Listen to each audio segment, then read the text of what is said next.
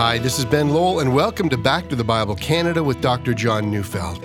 Today we're beginning a series called God's Providence. So let's turn in our Bibles to Hebrews chapter 1, verse 3, as Dr. Neufeld brings us a message entitled, What We Mean by Providence.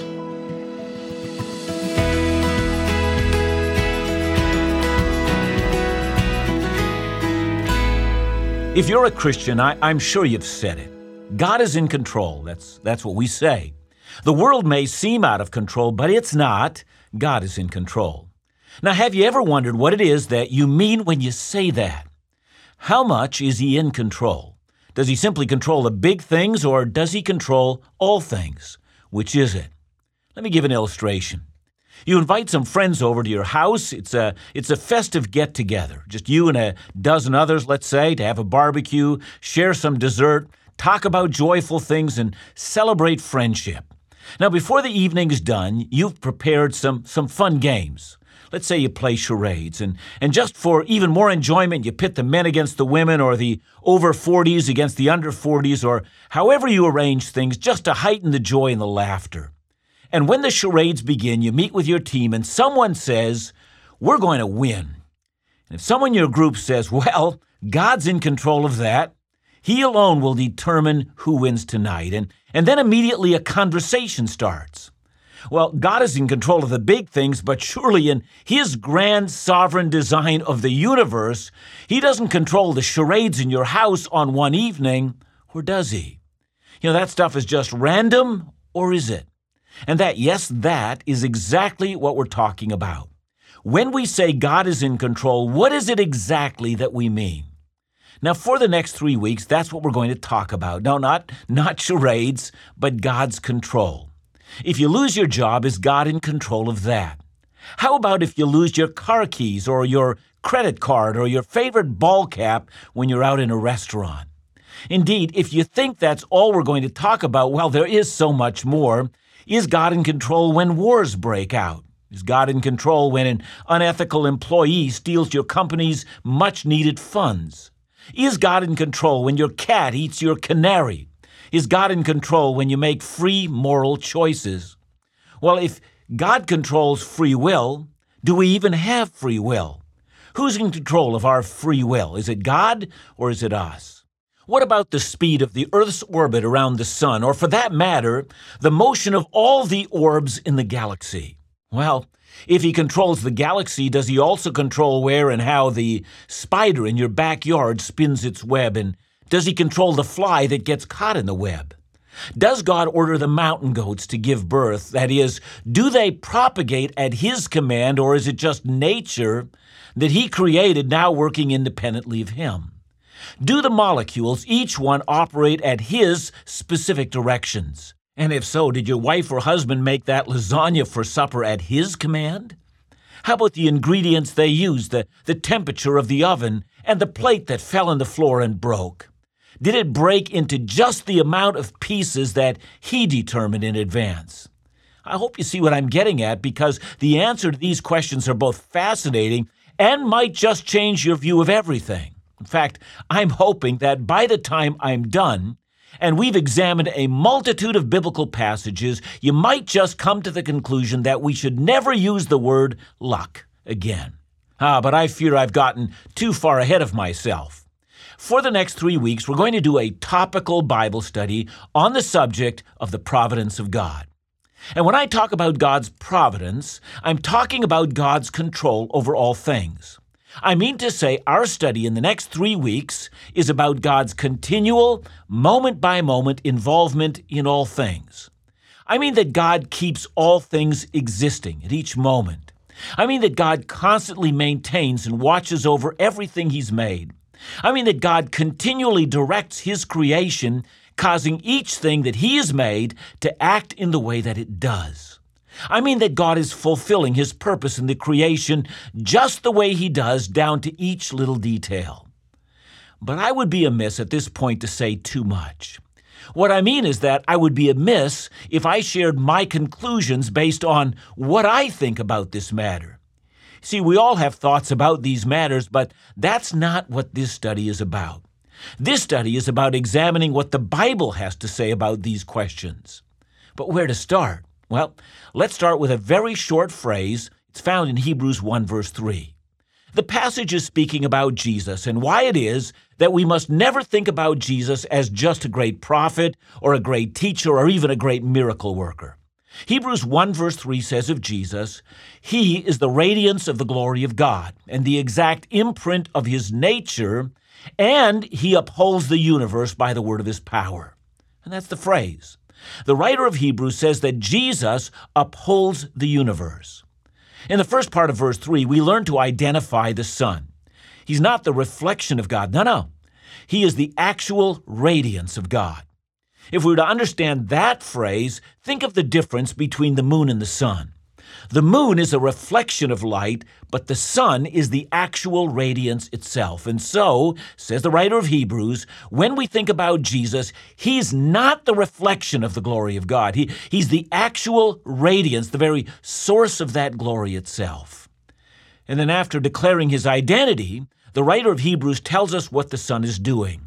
He's upholding the universe. You know, another translation translates it as he's sustaining the universe, or he is at each moment caring for the universe.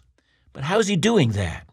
You know, the meaning behind the word is that the Son is constantly caring for all aspects of the universe and ensuring that at each moment, all things in the universe are accomplishing the purpose for which He has made them says the writer of Hebrews. He does that by his powerful word. That means that Christ, the ruler of the universe, simply utters a word, and when he does, the universe always obeys his commands.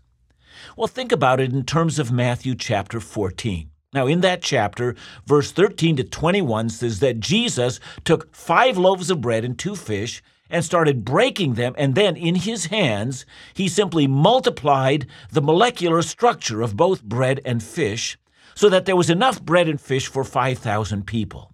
And then in verses 22 to 33 of that same chapter in Matthew, Jesus walks on water. Now, how is it possible to do that?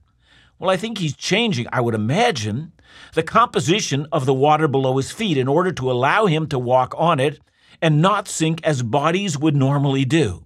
He does that because he controls how the molecules that make up the water actually act and how they react. And that would mean that at each moment, the way that the structure of created things functions is at all times subject to his will. Jesus, says the writer of Hebrews, directs the physical universe to act as it does.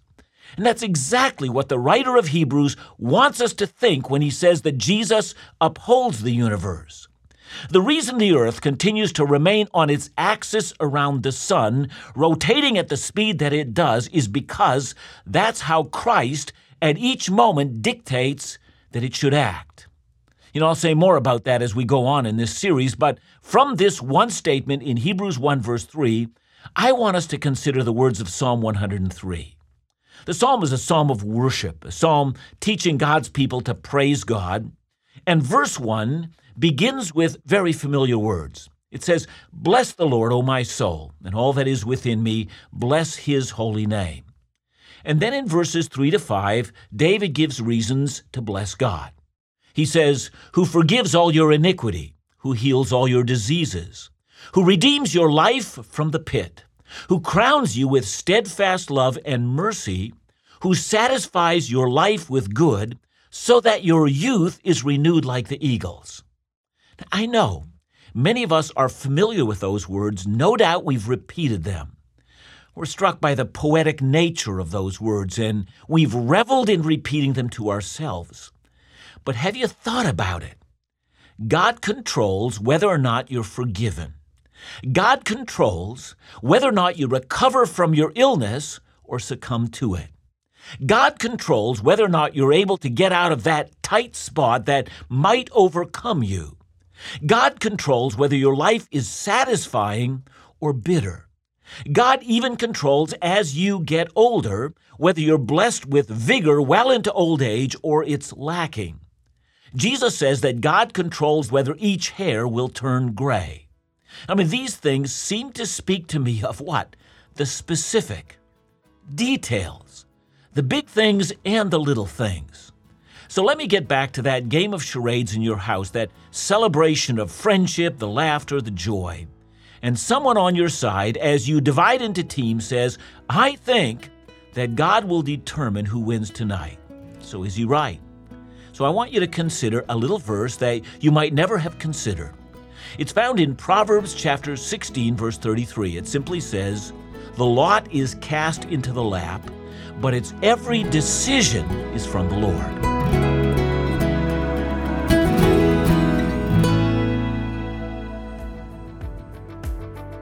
You know, there's certain sensitive topics some of us tend to avoid discussing, even with our loved ones.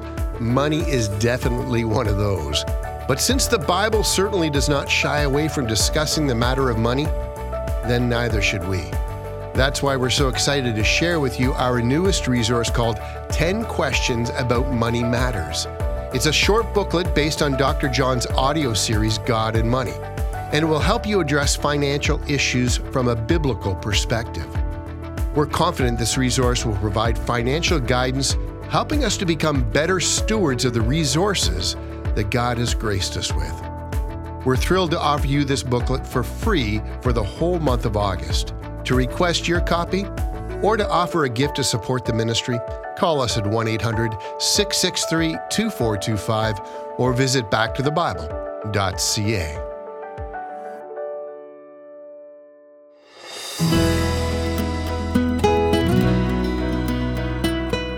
So, the first thing that happens in your night of charades is that somebody flips a coin to determine which side goes first. And as that coin is in the air, the way it behaves, that decision, says Solomon in Proverbs, is from the Lord. The lot is cast into the lap, but its every decision is from the Lord. And that's what we mean by providence. God doesn't just occasionally intervene, He always intervenes. There never was a moment in your life when God was not intervening. And that's the difference between talking about providence as opposed to talking about a miracle. It's not that God only intervenes in this world when there's a miracle. You know, some of you might have read C.S. Lewis' book on miracles. Now, just to set the record straight, I, am a big fan of C.S. Lewis. But on this subject of miracles, I think Dr. Lewis got it wrong. When explaining a miracle, Lewis gives an illustration.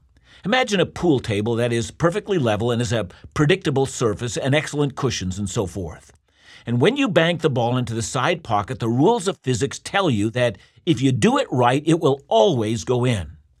But what if, while making that shot, someone reaches down onto the table and catches the ball? Now, it didn't go into the side pocket because someone from the outside has reached his hand onto the table. And that, argues Lewis, is exactly what a miracle is. God is supernatural and not a part of this creation. He is the creator. And when a miracle occurs, God interrupts the regular course of nature by reaching his hand into the creation. That sounds like an attractive definition of a miracle. I mean, when I was a young Christian, I mean, that viewpoint attracted me. But as I matured and studied my Bible, I began to doubt that this really was the biblical definition of a miracle at all. It was Hebrews chapter 1 verse 3 that really caused me to question C.S. Lewis' definition. I became fascinated with the idea that at each moment God was sustaining the universe so that God's hand was constantly reaching into the universe. Consider Colossians 1:15 to 16. It says of Jesus, he is the image of the invisible God, the firstborn of all creation. For by him all things were created in heaven and on earth, visible and invisible, whether thrones or dominions or rulers or authorities, all things were created through him and for him. That's a mouthful, but I would want to concentrate on the very next verse, verse 17. It says, And he is before all things, and in him all things hold together. Again, just like in Hebrews, Colossians tells us that at each moment, Jesus, the great uncreated creator, is holding all things in the universe together. Let's get back to our discussion of miracles. So, what's a miracle? Well, yes, I, I must agree with Dr. Lewis that God does indeed intervene when a miracle occurs. Consider, for example, Luke 7 11 to 17. Let me read it. Soon after, he went to a town called Nain, and his disciples and a great crowd went with him. And as he drew near to the gate of the town, behold, a man who had died was being carried out, the only son of his mother, and she was a widow, and a considerable crowd from the town was with her. And when the Lord saw her, he had compassion on her and said to her, Do not weep. Then he came up and touched the bier, and the bearer stood still. And he said, Young man, I say to you, arise. And the dead man sat up and began to speak, and Jesus gave him to his mother. Fear seized them all, and they glorified God, saying, A great prophet has arisen among us, and God has visited his people. And this report about him spread through the whole of Judea and all the surrounding country. So here's what should have happened. When this young man died, his heart stopped beating and his blood pooled. Then his body changed color, it turned pale, and his body turned cold. And with that, the body begins to break down. His proteins start to decompose. There was a breakdown of his cell walls and a loss of cohesion between tissues, and it resulted in the liquefaction of all of his internal organs. His body was now on course to decompose. But Jesus stepped in and commanded this decomposing process to cease, and at his word, the decomposition immediately reversed itself. The heart began to beat, and the blood rushed life to organs that were immediately repaired. Was that God, as it were, reaching his hand onto the pool table and interrupting the natural course of nature? Well, what if what we call the normal course of nature to be no more than the way in which Jesus, the great creator, directs the course of all things at each moment. So here's how I define a miracle. Yes, of course, God intervenes when we experience a miracle, and miracles really do cause us to sit up and take notice. But that's because the way in which God intervenes is extraordinary. That's to say, we have noticed that when a miracle occurs, God acts or intervenes in a way that's different from the way in which He normally intervenes. But hear me if you had eyes to see it, you would come to the conclusion that His hand was never far off. Indeed, His hand is always present. I mean, that's why in Acts 17, verse 8, Paul would say, In Him we live and move and have our being. God is always acting. He's always intervening. He's always sustaining all things. And God does so in remarkably predictable ways. That's because God is consistent. And because He's consistent, science is possible. We can study the way in which God predictably governs all of nature. But when a miracle occurs, God acts outside of His predictable norm. That's all. He's still governing all things as usual, and yet a miracle is outside of his normal ways of intervening. But whether it's a miracle or whether it's his normal way of acting, God is always active. He's always sustaining the universe at each moment. The universe doesn't run by itself. And that's what we mean when we talk about God's providence. God is continually at each moment involved in every aspect of all created things. You know, for one, God keeps the universe existing. I mean, if He didn't, it would cease to exist. And God directs all properties in the universe to act precisely in the way that they act. And finally, all things in the functioning of the universe fulfill his purposes, for the earth is the Lord's and he created it for his glory. And, and that's providence. God governs all things. When I talk in this way, that's exactly how the Bible describes it. And let me say that this overturns a view of the world that has been called the worldview of deism. Now, if you've never heard that term, Deism is a view that was quite popular in both the 1600s and the 1700s. The ancient deists taught that God was much like a watchmaker. See, a watchmaker creates a watch, then he winds it up, and then he lets it wind down without intervening. It acts on its own. See, the old deists believed in a creator. They believed that the universe reflected the glory of the creator, but they denied that the creator was actively involved. The deists believed that God created the laws of physics and the incredible complexity of all things, but, but once he created it, God removed his presence. The deists thought that it would be a sign of imperfection if God had to constantly monkey with or be involved in the creation. And so the deists, while they believed in God, refused to believe that God so loved the world that he gave his one and only Son to die for our sins, or, or that Jesus did miracles, or that miracles could be done today. For them, the things that happen on this earth are simply the outworking of the laws of nature that God had made. For them, God was not sustaining the universe at each moment. Indeed, the laws God had made, the, the laws of science, were sustaining the universe at each moment. See, here's a sad truth. A great many Christians today are practical deists. I mean by that, that theologically, they do believe that God controls all things, but practically, they don't live in that reality when unexpected things happen, when bad things happen, like a loss of health or a job or a breakdown of relationships, or when an earthquake or a volcano erupts, they think of it in terms of chance or luck. That's just how broken and fallen the universe is, they say, and we have the misfortune of being caught up in the outworking of nature. See how sad. Many of us have never been taught either the doctrine of God's providence or how, once knowing God's providence, how to translate that into moment by moment trust in God who directs all things according to his glory and for our long term good. See, don't you see? We have so much to talk about. But once we grasp the doctrine of providence, we're never going to be the same. We're always going to think that God is close at hand never far away. This will change your life.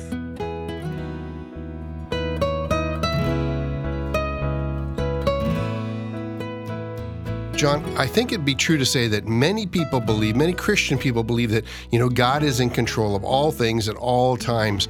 But it's another thing to live that way.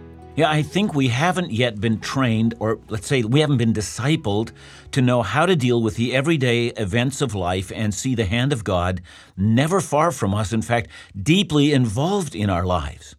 So, you know, I think it's it's it's groundbreaking for individuals to finally recognize that, you know, we live within the control of God at each and every moment, and then to begin to interact with our world uh, in a way in which we're interacting with God.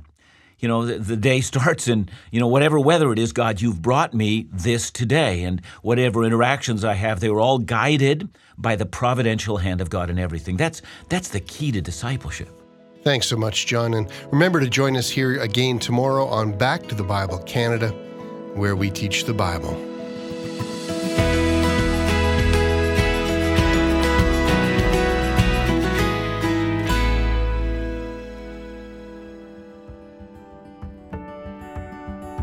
Want access to all your favorite Back to the Bible content right at your fingertips? Then be sure to check out our free app. There you can listen to your favorite audio messages, read the Dr. John and Company blog, watch video sermons from Dr. John, and even access a digital Bible. Perfect for on the go. We strive to make Bible teaching and engagement resources as easily accessible as possible to as many people in as many ways, both nationally and internationally. To download the Back to the Bible Canada app at absolutely no cost to you, simply visit your app store and search Back to the Bible Canada. And for more information, give us a call at 1 800 663 2425. And on behalf of the whole ministry team, thank you. It's your support that allows us to make Bible teaching resources such as these possible.